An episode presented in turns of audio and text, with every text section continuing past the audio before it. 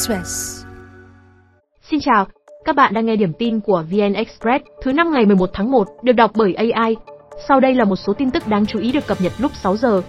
Sau 3 lần đấu giá bất thành, Vietinbank sẽ tiếp tục bán căn Penthouse ở 29 Liễu Giai với giá từ 54,1 tỷ, giảm 5,2 tỷ đồng so với đầu năm ngoái. Căn Penthouse này đang được ngân hàng Vietinbank Nam Thăng Long cùng chi cục thi hành án dân sự quận Ba Đình phát mại để thu hồi nợ. Đây là tài sản đảm bảo cho khoản vay của một doanh nghiệp tư nhân. Căn hộ này thuộc tầng 44 và 45, tổng diện tích khoảng 456 m2, gồm 5 phòng ngủ, 4 nhà vệ sinh và có bể bơi riêng với tầm nhìn ra hồ Tây. Nội thất trong căn hộ được thiết kế theo phong cách tân cổ điển, cầu thang tay vịn gỗ, lan can rất vàng. Trước đó, Penthouse được giao bán đấu giá lần đầu vào tháng 2 năm 2023 với giá khởi điểm hơn 59,3 tỷ đồng. Tuy nhiên không có khách nào mua.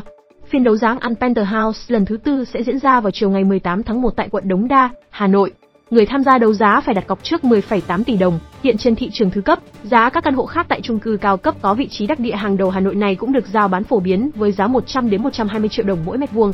Thời gian qua, nhiều ngân hàng gặp khó khăn trong việc xử lý các tài sản đảm bảo để thu hồi nợ, nhất là bất động sản giá trị cao trong bối cảnh thị trường địa ốc đi xuống.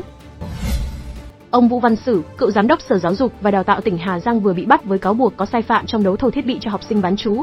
Cựu phó phòng kế hoạch tài chính của Sở cũng bị khởi tố, tạm giam về cùng tội danh Trước đó, tháng 12 năm 2023, hai thuộc cấp của ông Sử cũng đã bị tạm giam. Điều tra ban đầu cáo buộc 4 bị can có sai phạm trong quá trình mua sắm tài sản cho các trường phổ thông dân tộc bán trú và các trường, điểm trường có học sinh bán trú. Cụ thể, từ năm 2017 đến 2020, các bị can đã lợi dụng chức vụ, quyền hạn để can thiệp bất hợp pháp vào hoạt động đấu thầu, gây thiệt hại cho ngân sách nhà nước với số tiền lớn.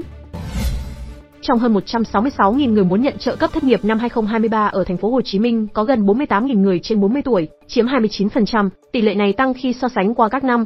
Năm 2023 gấp 1,6 lần thời điểm 2021. Chuyên gia cho rằng, khi gặp khó khăn về đơn hàng, kinh doanh, các nhà máy sản xuất buộc phải tính toán lại quy mô lao động. Doanh nghiệp sẽ ưu tiên giữ lại lao động trẻ để tiếp tục đào tạo, chờ phục hồi. Đối với ngành sản xuất thâm dụng lao động nhận lương theo thời gian, lương tăng định kỳ, nhân sự lâu năm đồng nghĩa lương cao nên dễ rơi vào nhóm bị cắt giảm, Ngoài ra, thời gian qua, tại nhiều doanh nghiệp ghi nhận tình trạng lao động làm lâu năm, có thời gian đóng bảo hiểm xã hội dưới 20 năm cũng chủ động nghỉ để chờ nhận trợ cấp một lần.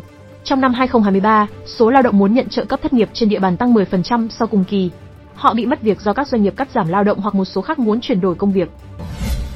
Chiều qua, một đám cháy xuất hiện trên núi Cô Tiên, thuộc địa phận phường Vĩnh Hòa, thành phố Nha Trang.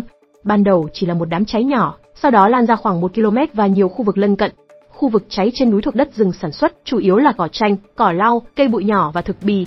Tuy nhiên, do vị trí cháy trên đỉnh núi, địa hình phức tạp, dốc đứng nên lực lượng chức năng chưa thể tiếp cận hiện trường. Chính quyền địa phương cho biết, khu vực trên núi thường xảy ra các vụ cháy thực bì. Tuy nhiên, hơn 3 năm qua hỏa hoạn mới xuất hiện lại. Đến 21 giờ tối qua, lực lượng chức năng đã đưa tổng cộng 25 người cắm trại qua đêm trên núi xuống an toàn. Núi Cô Tiên cao chừng 400 mét, với ba đỉnh liền kề nhau, tựa như dáng người phụ nữ xõa tóc và ngẩng khuôn mặt lên trời. Đây là điểm cắm trại lý tưởng của nhiều người dân, từ trên đỉnh núi có thể nhìn toàn cảnh thành phố biển. Thông tin sẽ tiếp tục được cập nhật lúc 17 giờ.